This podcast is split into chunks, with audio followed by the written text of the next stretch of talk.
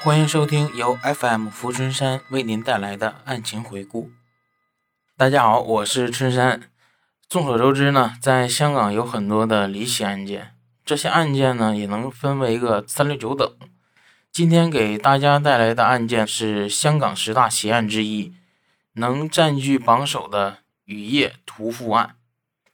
这是一个让整个香港为之恐惧的恶性案件。凶手名叫林国云，是一个值夜班的出租车司机，他利用职业的便利，数次诱骗被害女子上车，然后在深夜实施惨无人道的罪行。据调查显示，他至少残害了15名女性，但是只有4名女子能够确认身份，其他的被害人甚至都找不到具体身份。因为他每次作案几乎都下着雨，所以他也被称为雨夜屠夫。这个案件一经报道，给整个香港都带来了巨大的恐慌。很多香港的女性在很长一段时间内都不敢单独搭乘出租车，甚至很多的男士在下雨的夜晚也不敢单独乘坐，所以香港的出租车行业也因为此案一度陷入萎靡，可见此案的影响之大。那么这个恶魔具体都做了哪些恶性事件？他是又如何被警方抓捕的呢？接下来我们来详细的说一说这个香港奇案。林国云，原名林国玉，又名林永强，1955年5月22日出生于香港，家庭条件不错，父亲是一家公司的小老板，可以说在日常的生活中，林国云吃穿不愁。然而生活的富足并没有让他的童年时光快乐幸福，反而他的童年却是非常的不幸。这是因为他的父亲是一位性格暴躁的人，林国云从小就要时常面对来自父亲的打骂，轻则拳打脚踢，重则使用工具，甚至将他往墙上去撞。也因此呢，从小林国云与家人的关系就非常的疏远。虽然他们住在同一个屋檐下，但是他经常独自在自己的房间内生活，也不与家人一起吃饭，也不与家人聊天，尤其是他的父亲，成为了他童年的噩梦。在这样环境下长大的林国云脾气也变得极其暴躁，在外面经常惹是生非，与同学打架。小学毕业后呢，林国云顺利的进入了深水埗利玛窦中学。在中学期间，他改变了以往的作风，脾气也好了很多。他不仅努力完成中学的学习任务，还同时就读于理工的夜校，学习冷气机维修专业。如果说按照这样的环境轨迹发展下去的话，林国云应该会是一个非常优秀的人才。但是在这期间却发生了变故。1973年，在红磡鹤园街的一个公共厕所，林国云用刀胁迫了一名女子进入了公厕，就在公厕里呢，对这名女子实施了猥亵。因为这个事情，林国云第一次被警方逮捕，但是他却没有因此而受到惩罚。因为当时的医生在诊断林国云身体的时候，发现林国云精神方面有问题，也有可能说是心理问题，不适宜受审或者判处监禁。在一段时间的协调之下呢，林被送入了香港著名的精神科医院青山精神病院接受治疗。这件猥亵的事情也就这样不了了之了。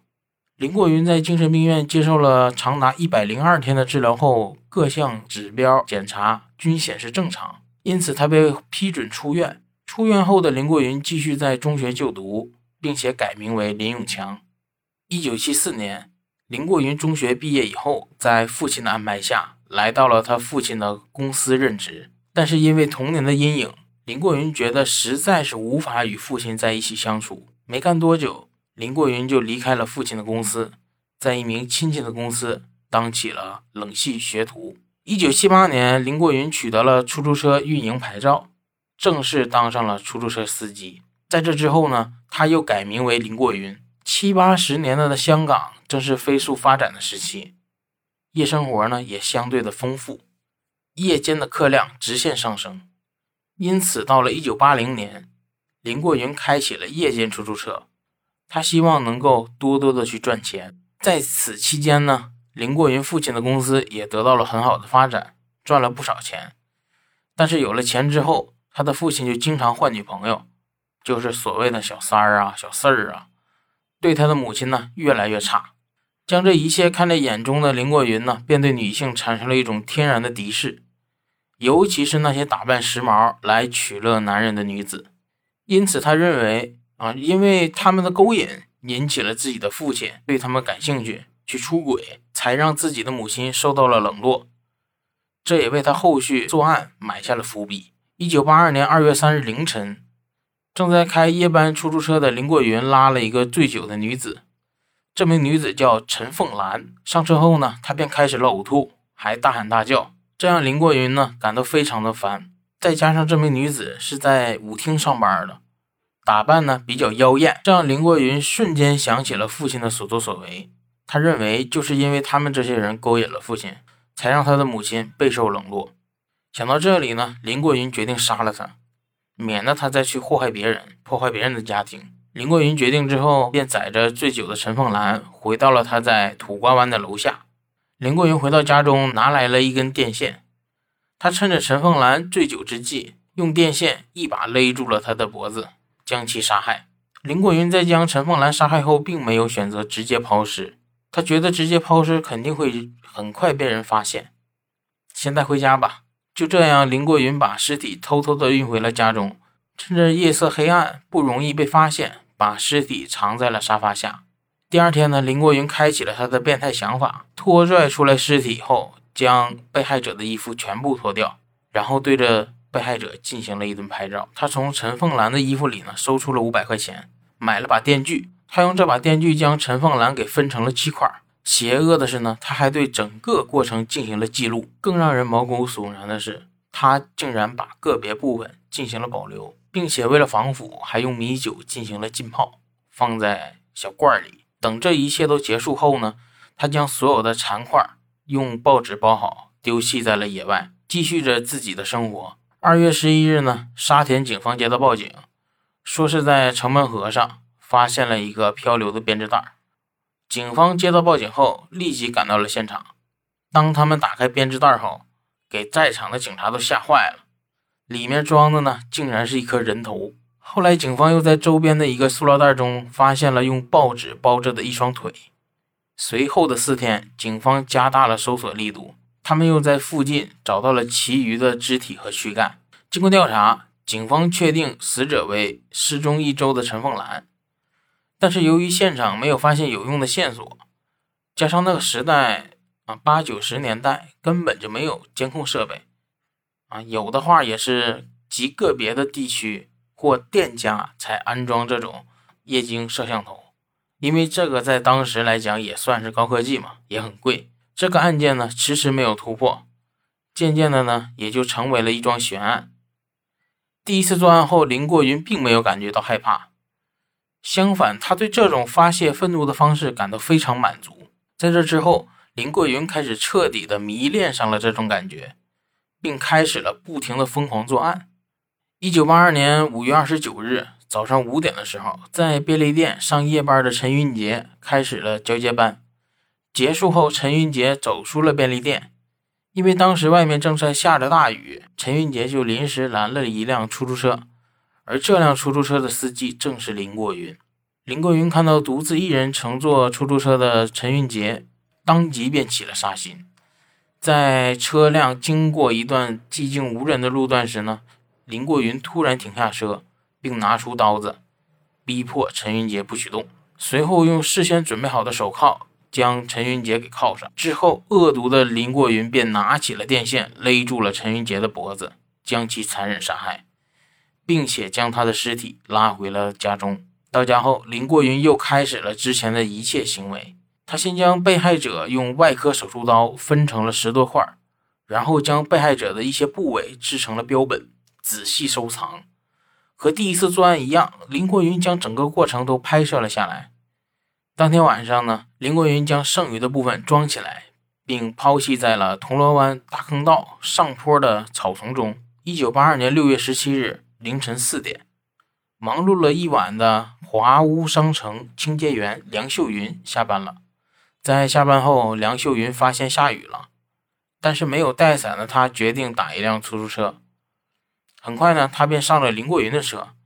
梁秀云在上车后听到了一个莫名其妙的问题：有没有兴趣来点特别的节目？疲惫的梁秀云呢，并没有想太多，也不想去搞什么节目。在她的言辞拒绝过程中，林过云露出了自己的獠牙。随后呢，林过云将车停在了基本上没人走的小道上，用刀威胁着梁秀云脱下衣服，任其摆布。梁秀云在面对生命威胁的情况下，选择了屈服。而林过云呢，并不满足，他想要杀了这个女子，只是因为呢，他拒绝了自己的要求。在梁秀云放弃抵抗的时候，他拿起了准备已久的电线，直接将梁秀云勒死在了车上。后来又将其带回家中。对之前手术不满意的林过云决定，这一次要好好的进行自己的艺术。他将准备好的相机放置在远处，并开启了自动摄像功能。这一次呢，他将整个被害者分成了30余块，并将被害者的部分组织做成了属于自己的标本。6月17日晚，林过云趁着夜色无人，将装好的组织随意丢弃在了铜锣湾大坑道山坡的草丛中。也就是呢，他丢弃上一个被害人的地方。整个拍摄的过程被林过云命名为雨夜行动，并进行了精心的保存。1982年7月2日晚11点左右，刚刚参加完同学聚会的香港浸会大学学生梁慧欣上了林过云的车。梁慧欣性格比较外向，上车后他开始了和林过云闲聊来打发时间。他们聊了关于学校的前途、家庭、宗教等很多方面的内容。一番聊天后呢，林过云对这个女孩产生了好感，她在杀与不杀之间犹豫了。但是在经过一个偏僻的道路时，林过云突然将车停了下来，用刀逼着梁慧欣戴上手铐。和上一个案件一样，梁慧欣被林过云用准备好的电线给杀害了。这一次与过往的案件有点区别，那就是林过云对被害者进行了猥亵。这是所有的女孩中唯一被侵犯的女子。在侵犯后，林过云依旧是分解这一贯套路，在这里并没有多大的改变。当天夜晚，林过云又一次将残骸丢弃在了之前的地址，也就是铜锣湾大坑道山坡的草丛中。到此为止，林过云已经杀害了至少15名女子。但是除了第一起的残骸被人发现并报警后，其余受害人的残骸都没有被发现。这也是这个恶魔一直能够逍遥法外的原因。但是呢，要想人不知，除非己莫为。再狡猾的狐狸也终会有暴露的一天。1982年8月，林过云想将最近几个受害者的分解照片放大，但家中没有适合洗照片的房间和趁手的工具，他就只好开着车去尖沙咀一间照相馆进行放大冲洗。这已经不是林过云第一次来放大照片了，以前的所有分解照片他都已经放大完了。洗出来之后呢，在自己家中供自己欣赏。从这里呢，各位听众也能听出来他是一个怎样变态的人。林过云以前谎称说自己是尸房的摄影师，专门为他们拍摄解剖尸体的照片。照相馆的店主呢，觉得他的解释很合理，所以一直以来也没有怀疑。甚至为了避免其他同事受惊呢，这位店主每次都是亲自替林过云冲洗照片。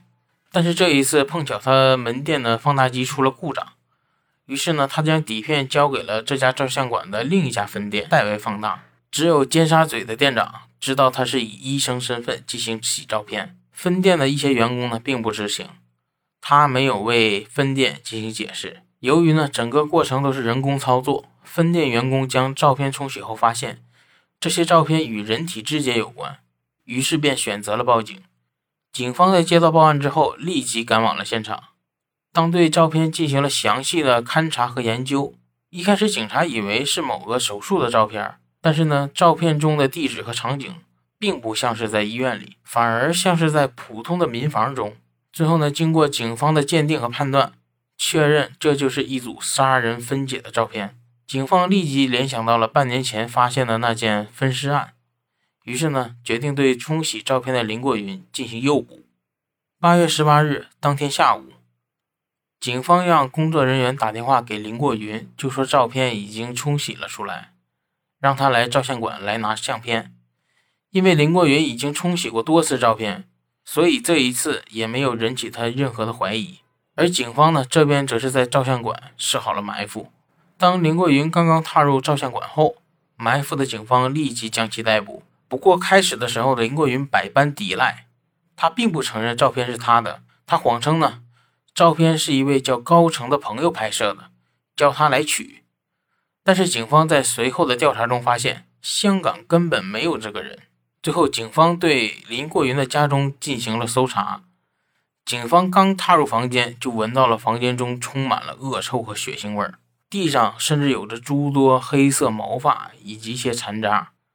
这让所有在场的警察都感到了恶心，但是呢，他们也不得不先平静一下。在随后的调查中，警方发现了几百张血腥的女性照片、作案录像带以及几根电线，在这些物品旁边还有一大箱子解剖书籍。随后，警方在房间一个上了锁的柜子中发现了几个玻璃罐，玻璃罐中竟然是用液体浸泡着的被害者的部分组织，这让警方都感觉到了惊恐万分。这个人太变态了。随后，警方根据林国云的分解照片及部分组织确认，总共有15名女性被林国云杀害。但是遗憾的是，当时的技术并不够发达，只能对上4名女性的身份，剩下的11名女子因被毁尸严重，无法验明身份。因此，警方只能对以上查出来身份的4名女性来对林国云进行审判。1983年3月3日，林国云被押上法庭，开始庭审。在庭审上，林国云描述了杀害第一名受害人的过程。当他被问到当时是一种怎样的心理时，他说是悲愤驱使着他勒死了第一位受害者，而其后杀死更多的受害者是因为自己杀人上瘾了。而之所以分解呢，是因为他对解剖学有浓厚的兴趣以及很强的好奇心。经过20天的审讯，4月8日，在众多陪审团的激烈争辩下，法律不会放过一个坏人，林国云谋杀罪名成立，判处绞刑来结束他的生命。就当大家以为这件事情到这里已经告一段落了，就等着新闻报告这个犯人已经被结束生命的时候，但是自从1966年11月16日之后，香港就不再以死刑来判决一个人的刑罚。经过各项法庭庭审，1984年8月，根据以前的案例处罚，林国云被改判为终身监禁。而时至今日呢，林国云依旧被关押在牢狱中。